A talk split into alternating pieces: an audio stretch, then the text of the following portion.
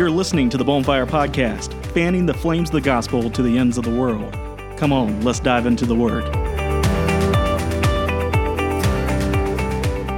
Well, welcome to the Bonfire Podcast, everyone. We are glad that you are joining us for another episode. If you are a first time listener or you haven't done so already, we would encourage you uh, to subscribe and download our content on a regular basis. You can do that by going to any of the podcast applications and cl- uh, clicking that subscribe button. What will happen is you will then get the content loaded to your phone each and every week when we release, uh, which is Sunday evenings at 8 p.m. Eastern Standard Time. So, again, if you haven't done that, please do that. We'd also encourage you to go over to our Facebook page. Be sure to follow and like us on Facebook.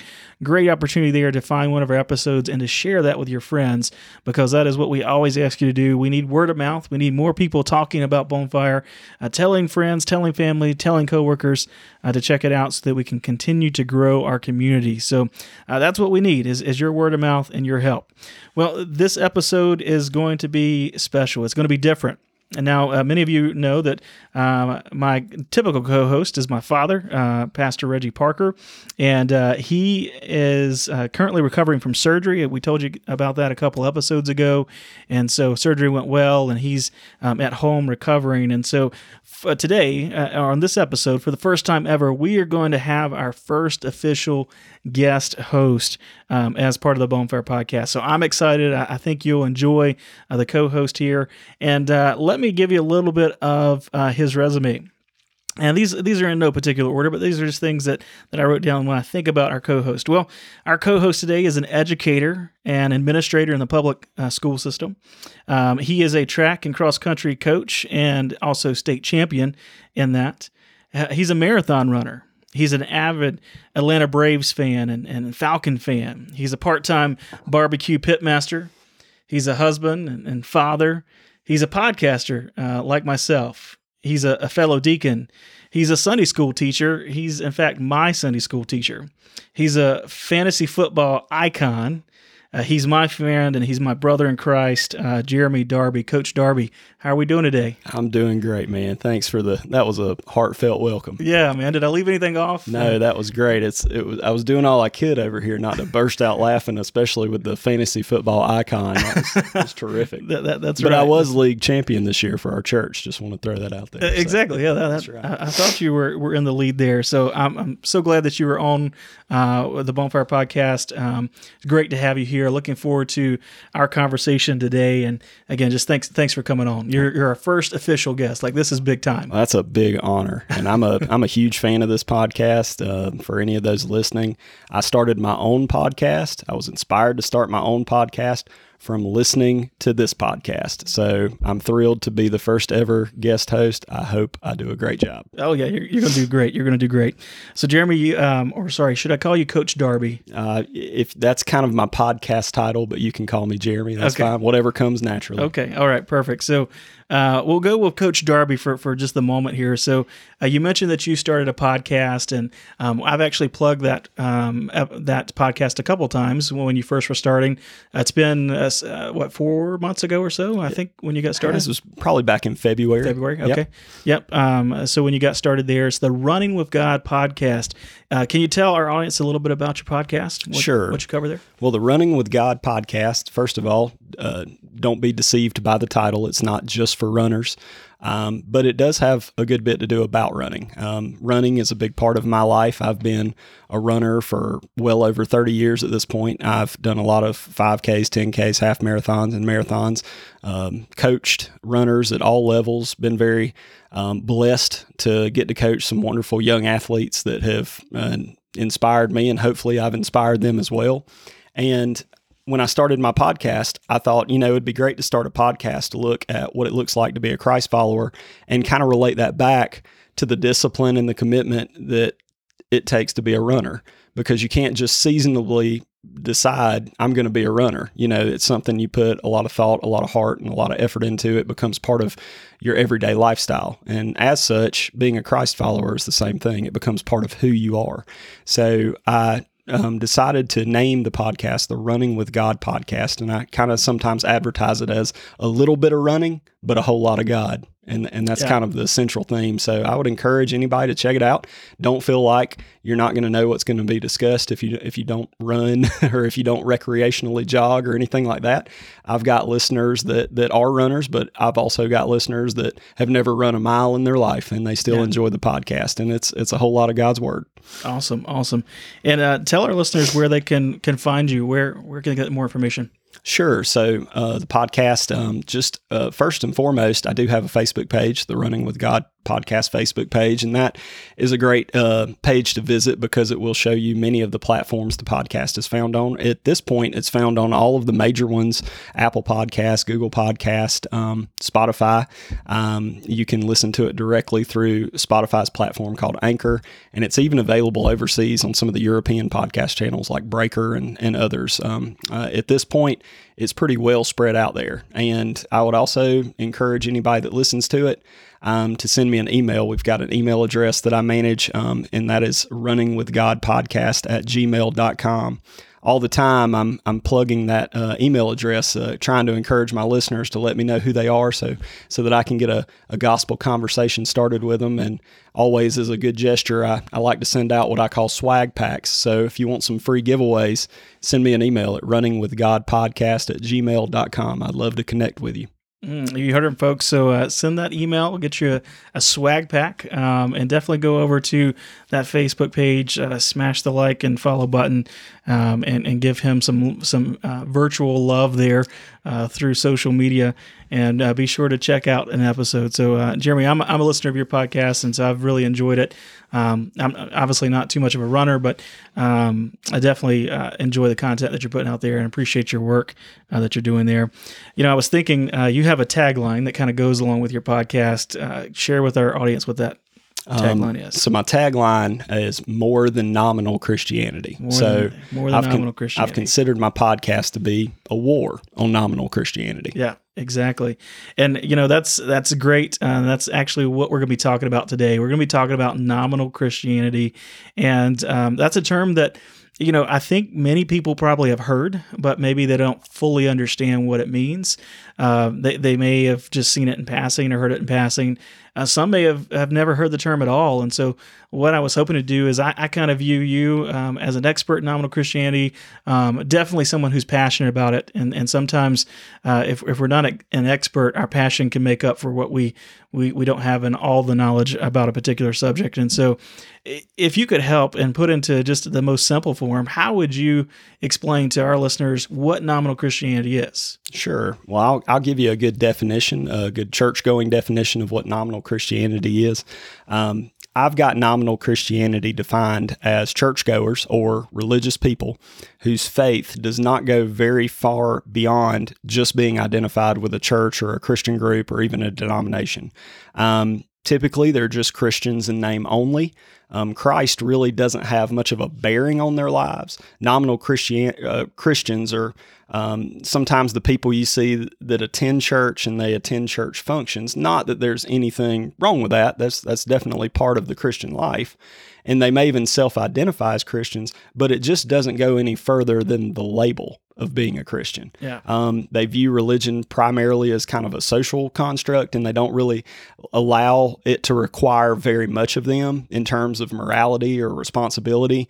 And nominal Christians take a, what I call a minimalist approach to faith. Now, in the running world, a minimalist runner is the runner that likes to get out there and not wear a lot of clothes and wear the lightest running shoes they can possibly find. Yep. And in the same sense, nominal Christians put on the thinnest veneer of Christianity that they can find, but otherwise they just keep living life the way they would have lived it as a sinner.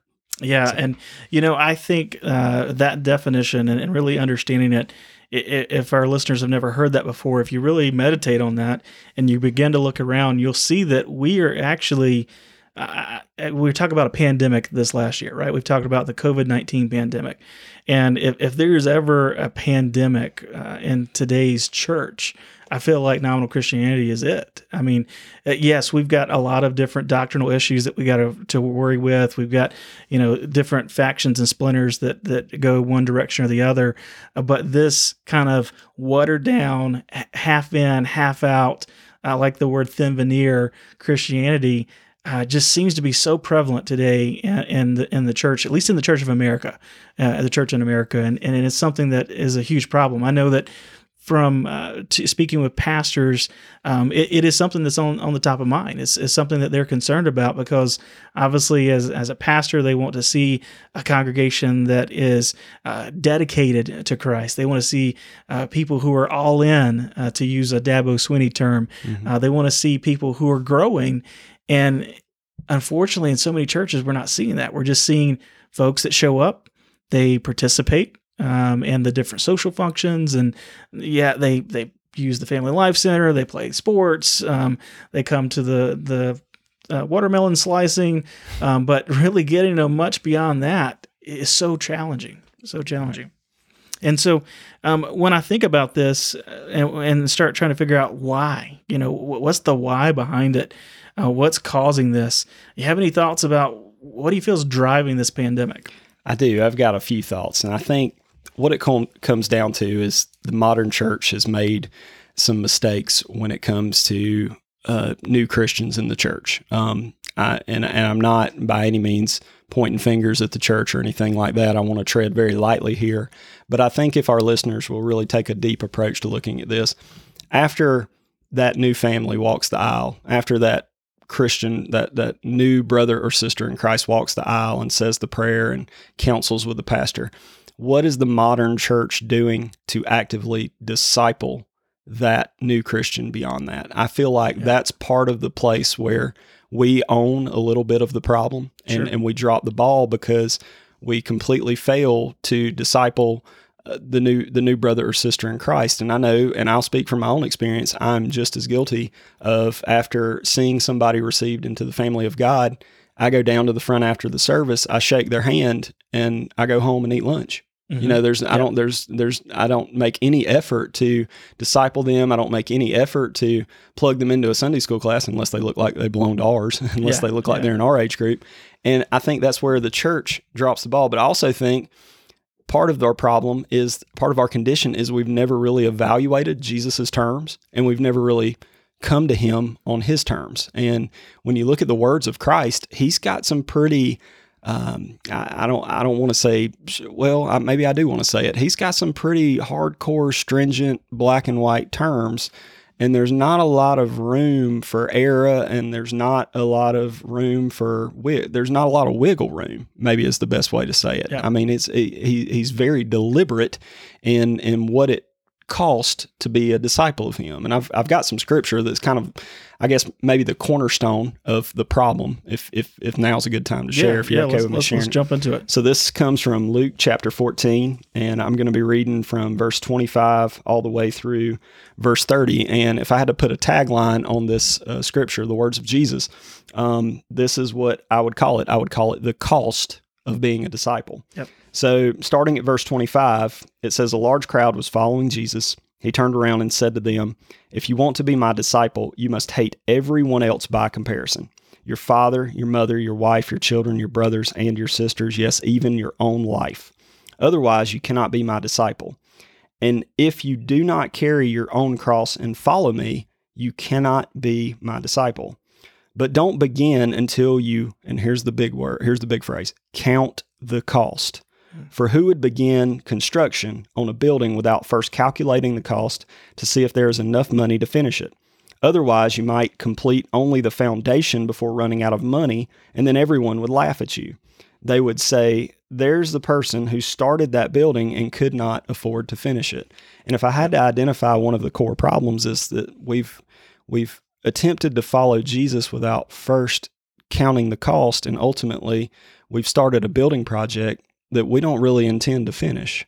Mm-hmm. And, and and that we haven't really pumped the resources in to finish and maybe to some extent we're not even willing to finish it. Sure. So I think that's part of the problem, and I think it's a it's a problem of of failing to see Jesus's basic requirements for discipleship.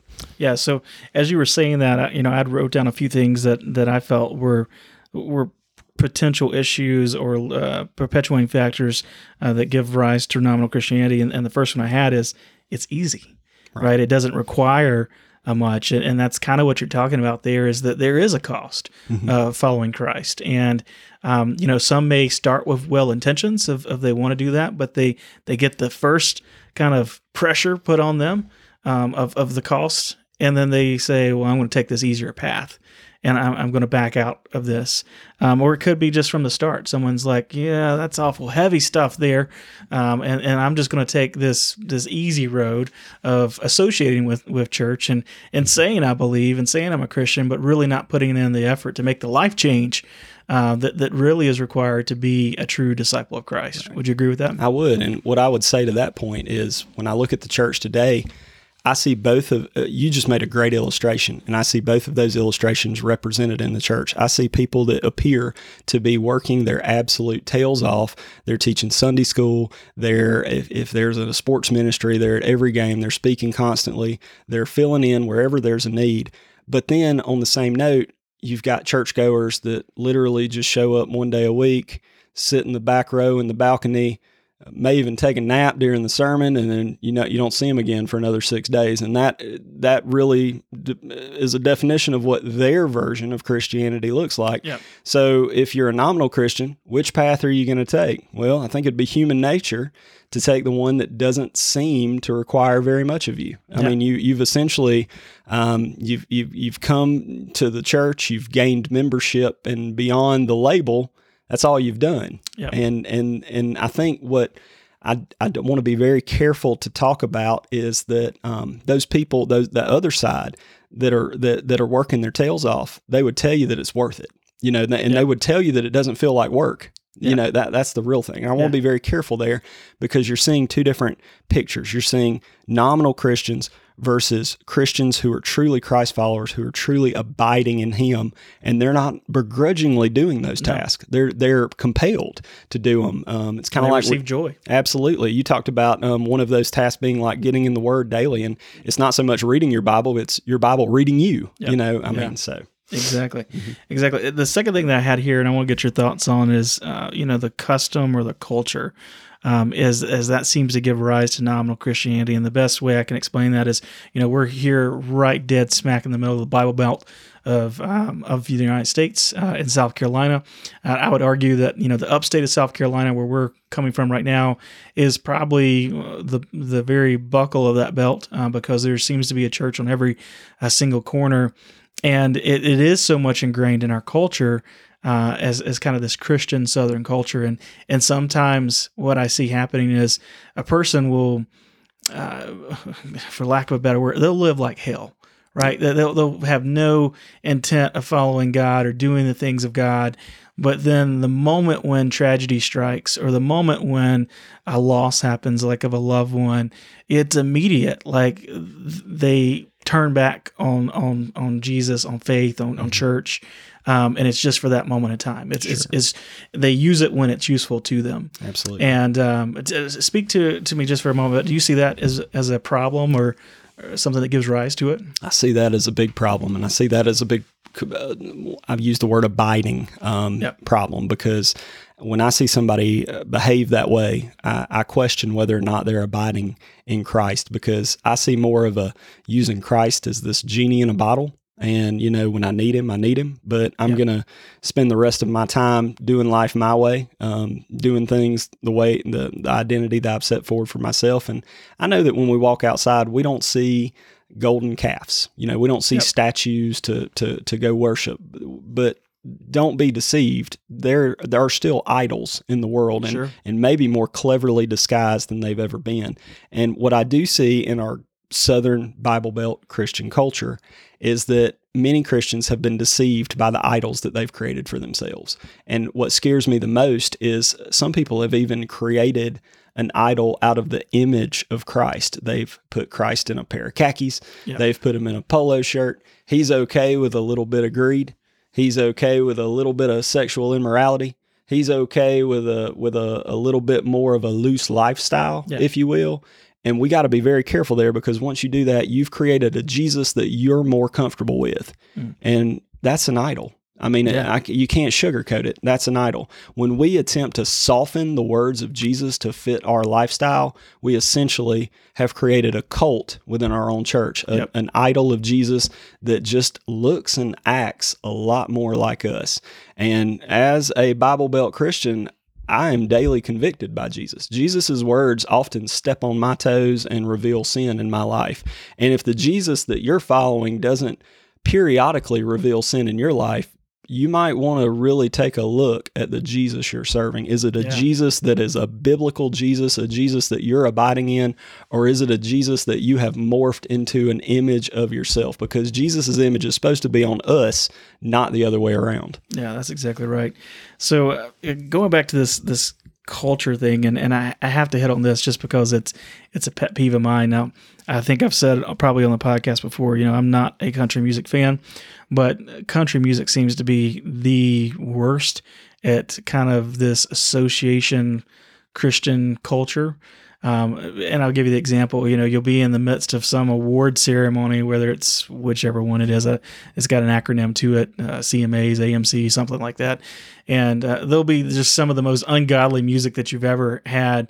And then the very next one is, you know, a hymn that's mm-hmm. being sung by the same artist that just sang all those ungodly songs. Um, Absolutely. Or the same thing happens with records, right? So they'll they'll release two or three records and and just some of the worst lyrics that you've ever heard that would mm-hmm. would not even come close to speaking to the things of God, and then cut a completely uh, hymn or, or Christian uh, album and release that. And and to me, that just kind of speaks back to that. It's our Southern culture. We're Christians, yeah, but we still do all this other stuff. But because we're Southerners, our culture, we're Christians. Absolutely. And, and it just seems uh, that seems so nominal to me, mm-hmm. uh, so nominal Christian Christianity, and that happens outside of um, of of the South.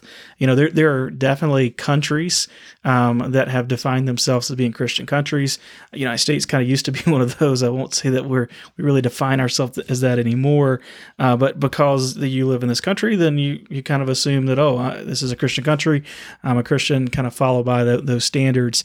Um, but just just saying that, using that name only, or following some loose uh, standards is not what Christianity is all about. Mm-hmm. Um, that, that, that's not what what true uh, Christianity is all about.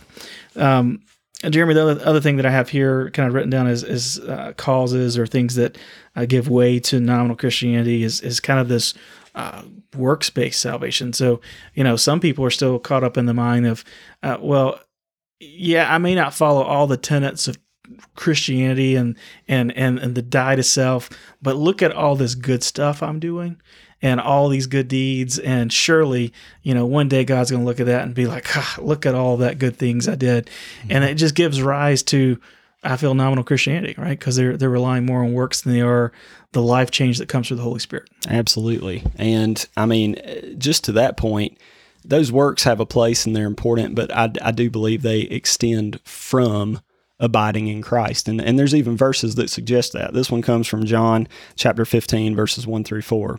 So uh, this is what it says beginning in verse 1 I am the true vine, and my Father is the vine dresser.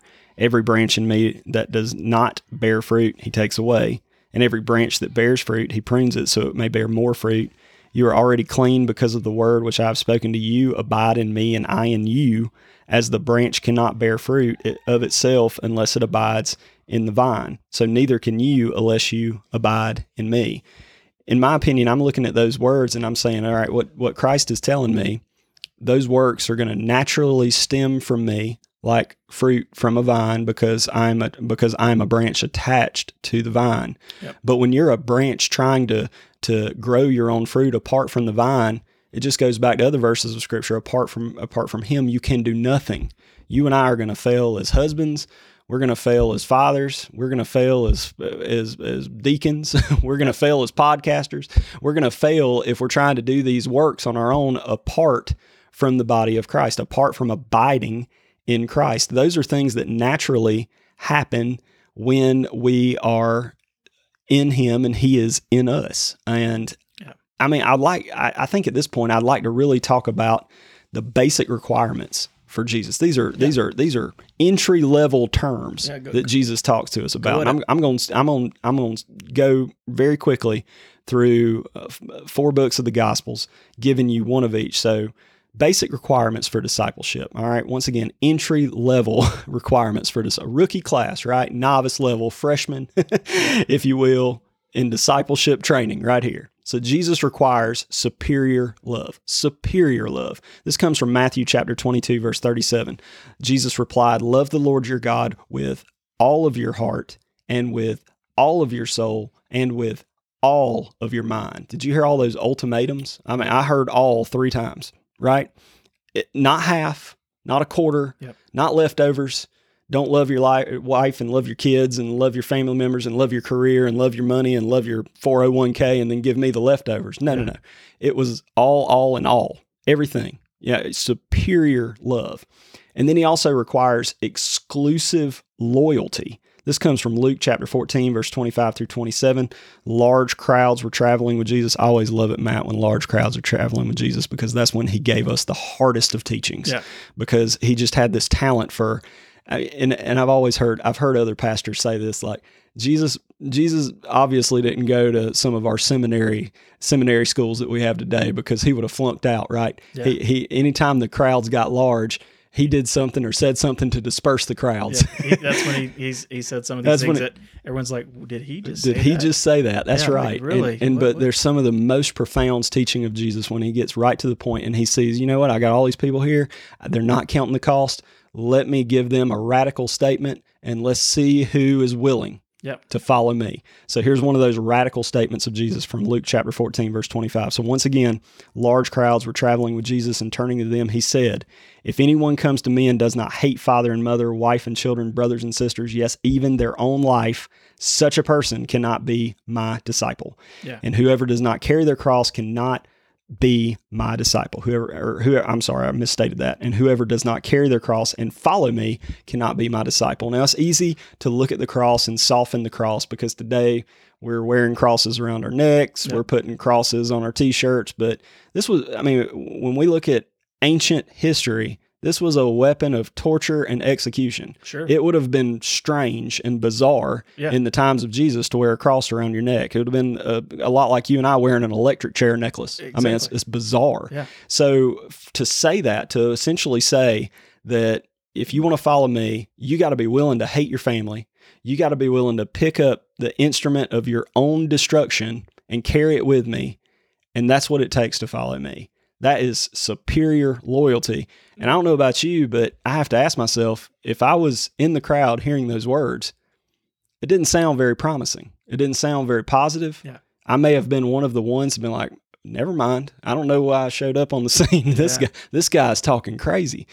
But that is exclusive loyalty, literally following someone to the grave. Exactly, and I think what's important when he said that is, is to think about these crowds. So why were they why were there large crowds?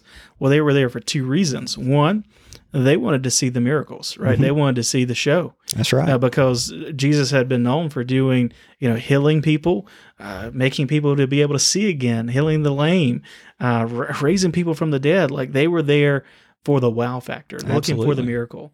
And maybe, the maybe even the free meal. uh, right? And then the Yeah. second is the free meal. You The got me there. Yeah. I always like to say, you know, this crowd was there looking for the fish fry, Yeah. right? Because they heard that, hey, he's able to produce all of this food, and and so he had this large following, and that they were going with him, and and at face value, you would say, look at all of these loyal followers.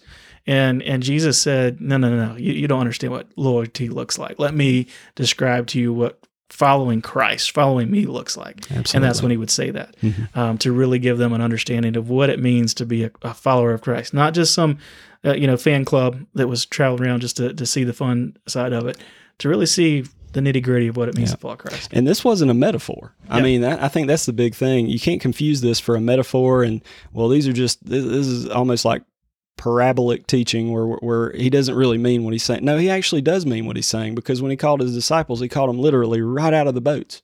They just left their boats behind, left their spouses behind. We know Peter. Um, yeah, Peter had a wife, right? Yep. Because he had a mother-in-law, so he had to have a wife. So Peter walks away from his family Sure. to to follow Jesus. You know, Matthew walked away from his career as a tax collector. There's you see people in Jesus's day follow those words to the T. And you have to put yourself in their shoes. Would that have been me? Would I have been willing to turn my back on potentially everything I knew as normal and comfortable to follow him. Yeah. And thirdly, I believe Jesus requires a change in your priorities. Um, and I think that kind of goes without saying, but I want to talk about John chapter 4, verse 34. At this time, Jesus is famished and the disciples are looking at him. He's been preaching all day, he's been healing people all day, and he literally has plowed right through mealtime, skipped a number of meals. And you can imagine this kind of sickly, skinny version of Jesus who's just at the point of breaking and exhaustion. And the, and the disciples are saying, Man, you need to eat something, Jesus. You know, you've been going at this all day. It's time to take a break. And here's what Jesus responds to them in John chapter 4, verse 34. He says, My food is to do the will of the one who sent me and to finish his work. Don't you have a saying that it's still four months until the harvest? I tell you to open your eyes and look at the fields right now. They are ripe for the harvest. Every, even now, the one who reaps draws a wage in the harvest for a crop for eternal life, so that the sower and the reaper may be glad together. Thus, the saying, one sows and another reaps, is true. I sent you to reap what you have not worked for. Others have done the hard work, and you have reaped the, the benefits of their labor. Jesus really, in these words, understood his mission, and he had a, a grave sense of urgency. He knew that there were lost souls on the line, and it completely changed his priorities. One of the biggest compliments I'm going to, and I'm not, definitely not tooting my own horn, but one of the biggest compliments I ever got, I got about a month ago. I was in a bookstore, I was in the Christian section, and I was just checking out the new releases, right? And I had a young lady walk up to me, and she was very curious about the section. She said, I'm, I'm a new Christian. Can you give me an example or, or, give me an idea of a good book to read to kind of complement my studies in the Word? I was just thrilled to talk to her. Yeah. So I, I looked for the book I was going to give her. Of course, it wasn't there. so I had to I had to look I had to really look at you know think about okay what's a good author for you know commentary? What's a good author for somebody a brand new Christian read? And we just got talking. We started talking about uh, a little bit of everything. I talked about my church. I wanted to make sure she had a church home, and she did. And I was I was very um, encouraged to hear how she came uh, to be a Christ follower. She had a great testimony, and we talked. We ended up talking about this podcast, the Bonefire podcast, and my podcast. And fortunately enough, I had some cards in my pocket. I had some things I could give her so she could subscribe to our podcast. It was great to talk to her. And uh, towards the end of our conversation, she said, "So, so um, she said, you, you know, it's been great to talk to you, Jeremy. Um, what church are you the pastor at?" Yeah. And I said, "I'm I'm not a pastor." She said, "You're not?" I said, "No, I'm I'm actually a school principal." And she just looked at me for a minute and she said, "I would have never known that." She said, "You haven't mentioned that one time." Yeah. She said, "The way you've talked so passionately about your love for the Lord, I would have." Ne- it's obvious that that's more of a priority to you than your own career. And to me, Matt, that I'll be honest with you, I'm going to come to tears saying that that was the biggest compliment I've ever been given Yeah. because Certainly. it was it was a turning point in my life because I'll be honest with you, until that moment, I've been guilty of being defined by my career, by my own identity, an identity I'd, I forged for myself. And that was a turning point for me because, and I got down on my knees that night and said, Thank you, God. Thank you for helping me realize how minute and insignificant my career is when I'm standing before a holy God that Yeah. has such a greater plan for me. And I'm not diminishing my career at all. It's it's a great privilege and a great honor to be able to educate children, the principal of school, and that kind of thing. But God has so much more for me in that role than I could ever plan for myself. And it was just such an honor to to receive that statement. I hope that any uh, conversation I have with anybody moving forward, that's exactly what they see in me. Yeah. And that comes from a change in priorities. I haven't always had my priorities in that kind of order. I'm sure you would say the same. 100%. And but it, it's great to finally say, you know what, I'm finally moving in the right direction. Christ has been at work so long in my life now that my priorities are finally changing to what they need to be. Yeah.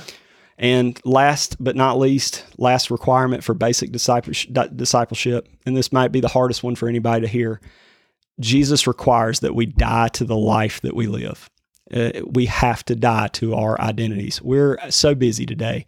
We're out there forging identities for ourselves. Many people are defined by their looks. Some are defined by their success, by their career, by athleticism, by their wealth. But Jesus says all of that, every bit of it's rubbish. You have to die to that right now. That's why he uses so much language about being born again. Yeah. And in Galatians chapter 2 verse 20, Paul says, "I am crucified with Christ. Christ, nevertheless I live, yet not I, but Christ lives in liveth in me." Yep. And that to me is Paul. And, and, and many of us that, that know our Bible, we know we know Paul's complete turnaround. We, we see that all of these characteristics represented in the life of Paul. Yeah. Paul was the, the chief sinner of his time, persecuted, killed Christians, right? But we see in, in Paul a changed life. We see him treating Jesus with superior love, superior loyalty, exclusive loyalty, a complete 180 degree change in his priorities and ultimately dying to who he was and becoming a new person in Jesus. And those are basic, minimal requirements of Yeah. what it looks like to be a Christ follower. That's right, and th- those aren't easy, right? And so that's why that that alternate path is the path of ease, which goes down nominal Christianity. Um, but yeah, man, that, that is that is great stuff there, and you're very right talking about uh, priority. Um, a, a story very similar to yours. You know, I, I spent a lot of my time uh, chasing the things of this world, uh, the things that uh, ultimately are going to fade away, and and then uh, uh, you know, God got a hold of my heart, and I changed my priorities, and I, now my focus is on the eternal, uh, and, and that's where I put my time, my effort, um, and uh, focus there, and it, it does change everything about you. And the story of, of being there in the bookstore that that's awesome. That's awesome. That's that's great, and that's that's a whole nother podcast because I'd love to to get into the conversation there about. Uh, you know, people say the same thing to me. They're like, "Hey, you, you need to be a pastor," and I'm, I, I find it kind of look at them kind of weird, and and uh, uh, the problem is they just they're not used to seeing Christians who are just so on fire that this is what they do. This is this is what we're all of us are supposed to look like this. But on that same note, I think that points to the nominalism that has infiltrated our Christian culture. Yeah. Is because when you look and act and speak like that, people look at you and assume that you're a pastor or you're a pastor in training Yeah. or you should have been a pastor. When in reality, these disciples that Jesus sent out to birth the church were fishermen and tax collectors. Yeah. They they weren't trained Pharisees. Yeah. Jesus didn't go to the educational elite and say, "Hey, come help me build a new religion." He went to common normal people like you and I and he filled them with the Holy Spirit. They became on fire for the Lord and suddenly they had the words to say, right? Yeah. Didn't we see a big change in the disciples after Jesus' death and resurrection? They were bolder in their approach. They were they were on fire for the Lord and they were willing to go to the grave for the sake of the gospel being spread across the known world. That's exactly right. A, a few chapters in Acts, they go from huddled, scared for the life inside of a room, uh, thinking that they're going to be the next to be killed, to going on probably one of the greatest uh, preaching campaigns, missionary campaigns that you've ever seen. As we see the the church being formed there in the Book of Acts, and and yeah, you're right. It's, it's amazing. Uh, once once the Spirit gets a hold of you and gets in you, uh, the the change is going to occur.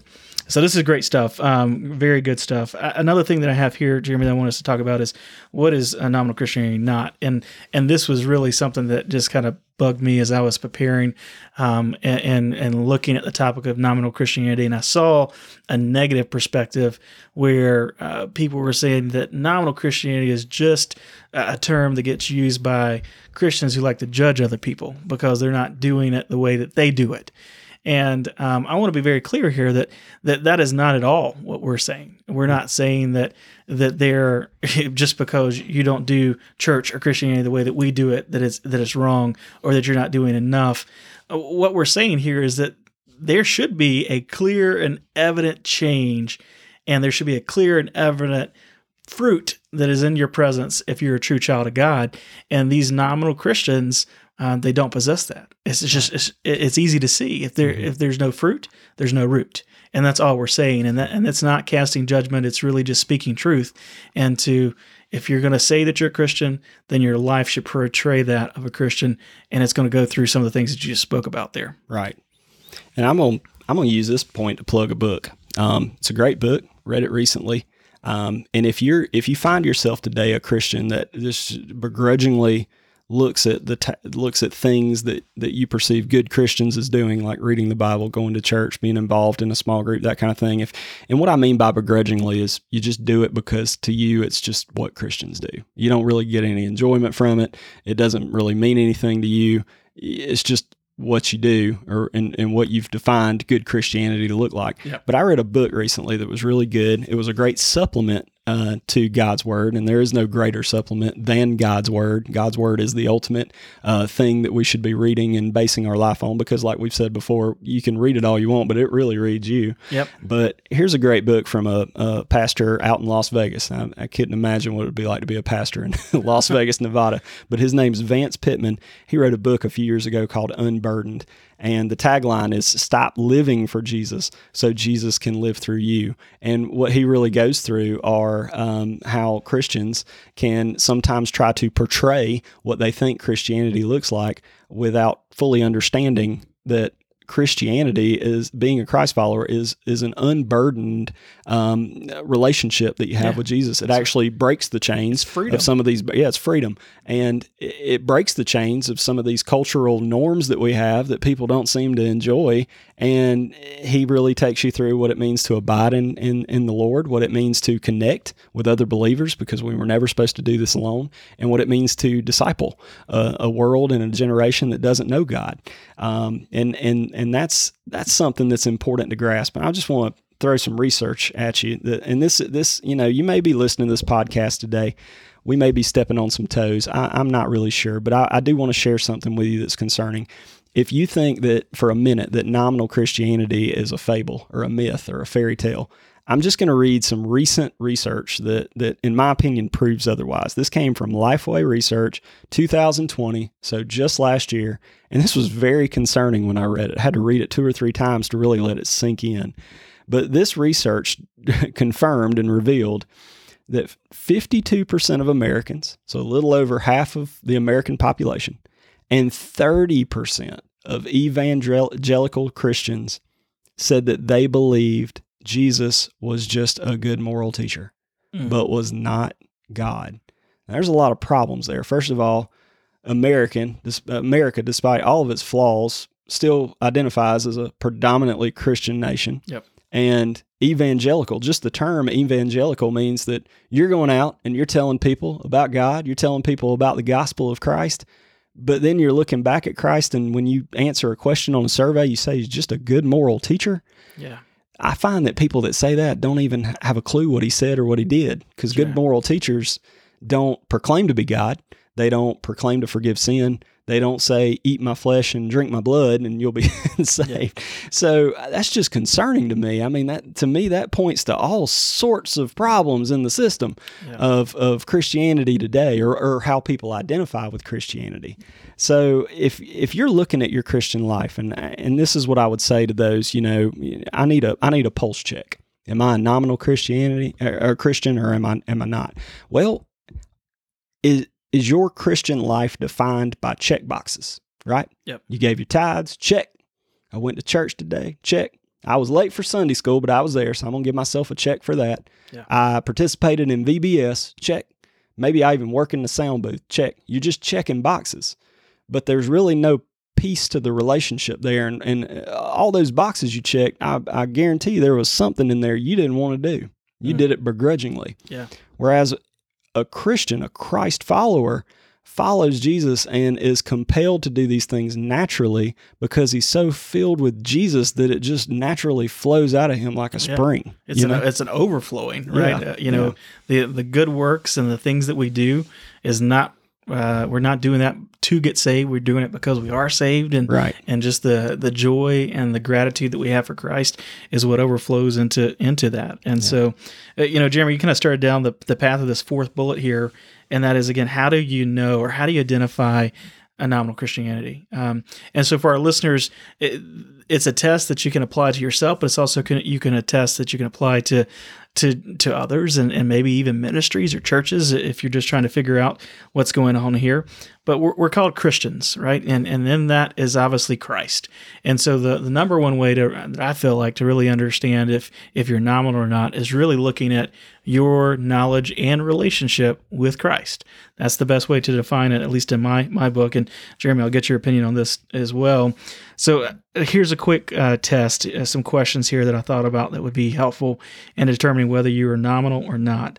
The first question I come up with was how real has God been to you this past week? How real?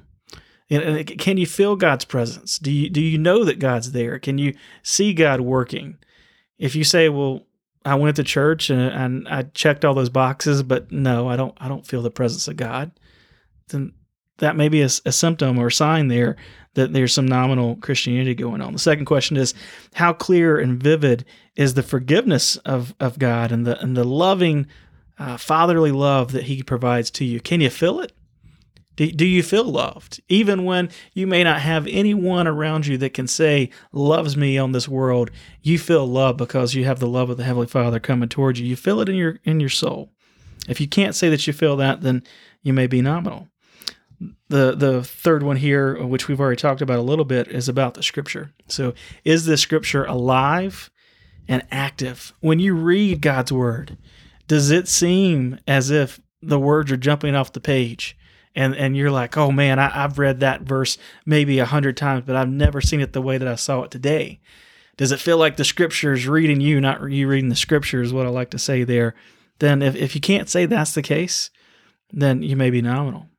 Are you reading the scripture at all? I, I find it so sad that the number of Christians who they have a Bible, and again, here in the Bible Belt, we probably have multiple Bibles in our house. I'd say the average household has at least two to three but sometimes we never open them. That's right. Right. I mean, if you if you uh, if your storage location for your Bible is the trunk of your car, that way that you can get it out for Sunday and then you just put it back and then you know it'll be there uh, next Sunday when you go to church, mm-hmm. then that's a problem. You need to be reading the Word, get it in there and let it read you.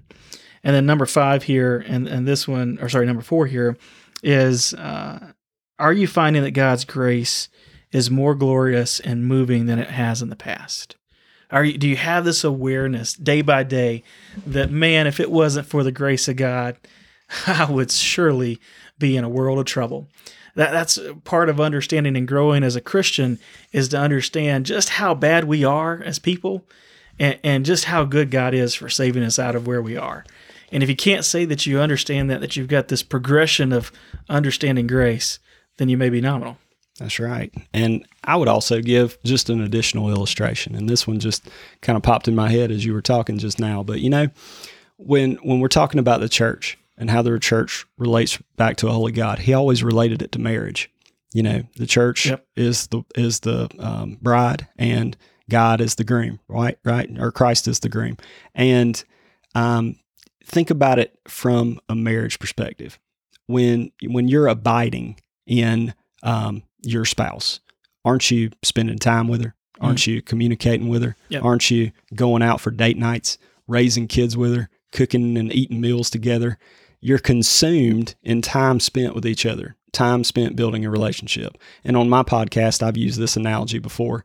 I've been married now for over 15 years, and I'm more close to my wife now, 15 years later than I was on the day I married her. I love her more, I cherish her more, yep. and I know her more. I've I've matured in that relationship. So I want to take you through a, a little exercise, and I want to I want you to imagine what my wedding day would have been like. I'm going to use my wife's name, Katie, or uh, my wife's name, Katie, when I do this illustration. I want I want everybody to imagine what my wedding day may have looked like if I completely rewrite the vows to describe what a nominal marriage would look like. So let's change nominal Christianity right now to nominal marriage. Let's see what a nominal marriage commitment would look like through the terms of wedding vows. So if I would have looked at her on our wedding day, had the pastor right there, we're getting ready to go through the vows, getting ready to seal the deal and be married, right? What if, what if, how would have, let me ask you this, Matt, how would it have gone if this is what my vows would have been like?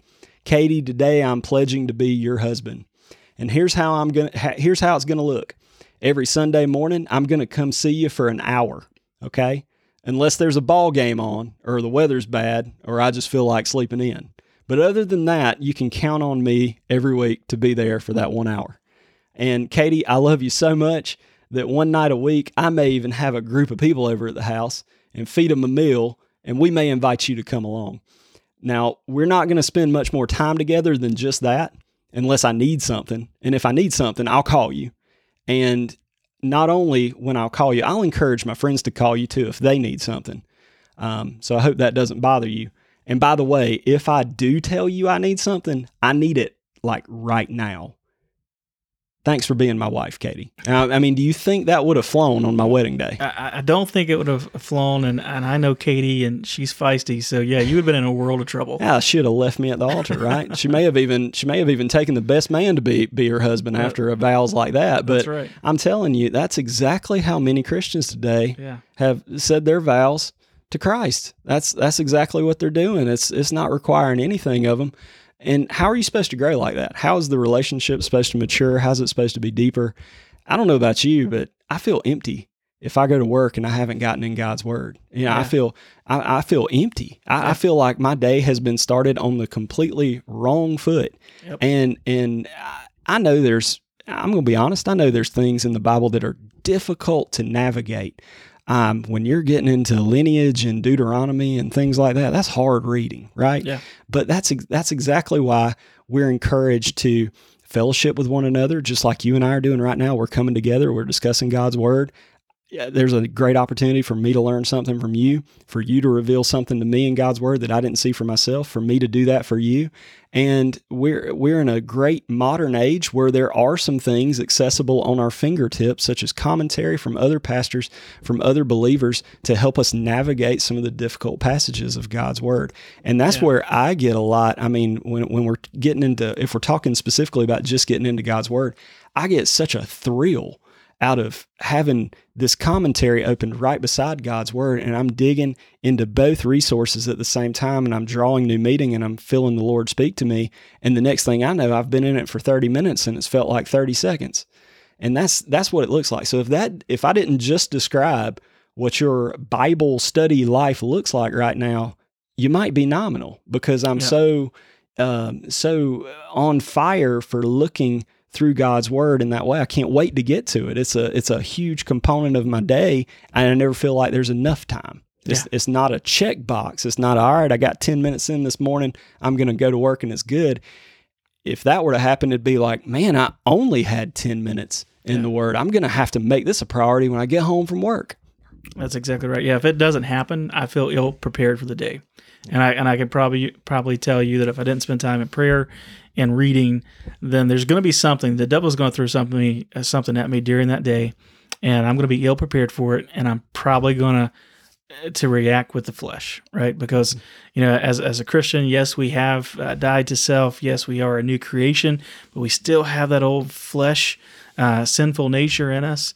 And if you're not careful, uh, that'll come out. And so I always like to say, you got to wake up the new man before that old flesh, fleshly man gets up, and and that way that you're well prepared for the day. So yeah, that that's exactly right. Well, uh, Jeremy, we're almost out of time here, so I'm, I'm going to kind of bring us to a close as as we get ready to wrap up this episode um, some of our listeners may be wondering, okay, you've told me what it is, you told me where it comes from, or maybe what are some of the causes and, and how to identify, but what do I do about it? What do I do about it? And so, um, when I think about our, our, our situation of our churches um, and, and the church as a whole, I always like to go to Revelations, and because in the book of Revelation, uh, we we see that Jesus is actually speaking to these various churches, and these churches um, that he's speaking to uh, largely represent what we're seeing in the church, right? Even right, now to this day. And so in Revelation chapter three, we have two churches that are spoke about. There's the church at Sardis, and then there's a church at Laodicea. The church at Sardis is the referred to as the dead church. Okay. The church at Laodicea is referred to as the lukewarm church. I think that either one of these really can can capture what's happening with nominal Christianity. Because we've kind of talked about there's kind of a couple paths of nominal Christianity. There's there yeah, we're we're, we're saved, but we're just not all in. That would probably be that lukewarmness that spoke about in in, in the church of Laodicea. And then there's the we just decided to take the, the the easiest road possible group, and that's probably the dead church. Listen to what Jesus says uh, here in, uh, Revelation chapter three. It says, "And to the angel of the church in Sardis, write these things: Say he who has the seven spirits of God and the, and the seven stars. I know your works, that you have a name, that you are alive, but you are dead." So he's saying, "Hey, I know you. Yet you're putting it on. You're, you're you're showing face that you're this, that you're Christian by name only, but you're really dead." And so here's what he what Jesus says to them. It says, "Remember therefore how you received and heard." Okay, so you know you know the message of the gospel. You've obviously heard it, received it at some point, decided to take some action upon it, but you haven't gone all the way, and you're just playing church. Basically, is what Jesus is saying here. And here's what he says: Do he says that you are to hold fast and repent and repent. So, what do we do about a nominal Christianity? If you identify yourself as nominal, you you figured out, you know what, guys, you you stomped on my toes today. Uh, you're right. I've I've been nominal. I've been half in, half out. I've been lukewarm. Uh, both to the church of Sardis and the Laodicea, the the the guidance given from Jesus Himself was to repent, to fall on your face and say, God, I'm sorry. I, you know, I, have identified that I haven't been living the Christian life the way that you intended to, and I'm ready. I'm, I want to count the cost. I want to, I want to go all in. I want to put everything in to following you. I want to put the priority right that we've talked about. I want to give you loyalty and love. I'm going to love you like I love nothing else. And uh, and once you do that, you go in repentance and say, God, I'm sorry for, for where I've been kind of living this half half truth, if you will uh, God is faithful and just to forgive. That's John, First John one nine, one of my favorite verses in the in the Bible. That hey, if you just go and you confess it, He is just to forgive and to remove all that unrighteousness. So, I would encourage our listeners today, if you've given that assessment to yourself and you identified that you're nominal, uh, take it to take it to God and uh, cast at his feet, ask for forgiveness, repent, turn. Remember that word repent? We get a whole episode on it. Repent's not just saying, I'm sorry. Repent is, I'm sorry, and a change of direction. I'm going to do different here going forward. Uh, that's the way that we come out of nominal Christianity. And then once you're, you're not nominal, your job is to get on fire and go and find as many people as you can and say, hey, I'm burning. Let me catch you on fire as well. Let's do this together. And when we finally can get there and do that, we may actually see um, a true revival break out in this country, uh, and, and, we we so desperately need it. So, uh, Jeremy, thank you for joining me on the podcast. I really had a great time having you on. Um, I, would encourage all of our listeners to go check out the Running with God podcast. Uh, follow him on Facebook. Go over uh, to subscribe on the podcast application. Send him an email. Uh, do all those things to show him some support and love. And uh, Jeremy, you're in the co-host seat, and so I got to do what I always do. Pray us out of here. Yes, sir. Thank you for having me too, Matt. No problem. Father God, we thank you today for the opportunity to come together and study your word. I thank you for everyone that's listening to this podcast. I hope it's been an encouragement for them today. I hope it has exposed sin. I hope it has revealed your will. I, I, pray that, that you've used us as empty vessels to, to spread your word and fill us with your Holy Spirit so it overflows into our listening audience today. Father God, I just pray for each and every one that might be listening. I don't know their situations. I don't know what their trials are, what their struggles are, but I know that you know. And I know that you care intimately about each and every one of them, Father God. And you desire for them to be abiding in you. If they're not, if they are abiding in you, um, I pray that you'll continue to strengthen that relationship, Father God. I pray that if there are nominal things about their Christian walk, that you would expose those, Father God, so that so that they might, uh, as Matt described just a second ago. They might fall on their face. They may pray to you and repent um, from that sin and and be over overflowed with your goodness and your grace and your mercy, Father God, and that and that they will surrender and that we all will surrender these uh, terrible uh, identities that, that, we've tried to create for ourselves they're, they're, that are just not who we were meant to be, Father God, that we'll surrender those, we'll lay those at your feet and say, Fill us up, God, fill us up with your Holy Spirit. Please show us who we were meant to be. Please empty us of our wills for our life and instead reveal your will to our life so that we might truly follow you on your terms, so that we might know what true discipleship looks like. And Father God, I just pray for this ministry, this podcast, and our churches now more than ever to just be on fire for you, not to soften your words, but to learn from your hard teachings and to follow those so that we might continue, we might go out into a lost world and share that gospel, that, that, that gospel that has the power to save lives before it's too late, Father God. And we thank you for your love for us. We thank you for your mercy um, and for your grace and, and, most of all for your goodness. And it's in Christ's name. Amen. Thank you for listening to this episode of the Bonfire Podcast. We encourage you to subscribe wherever you stream your podcast content. Also, be sure to rate us on iTunes and Facebook so that others will know about the podcast. If you have a question that you'd like to see us address on an episode, feel free to email us at bonefireministries at gmail.com.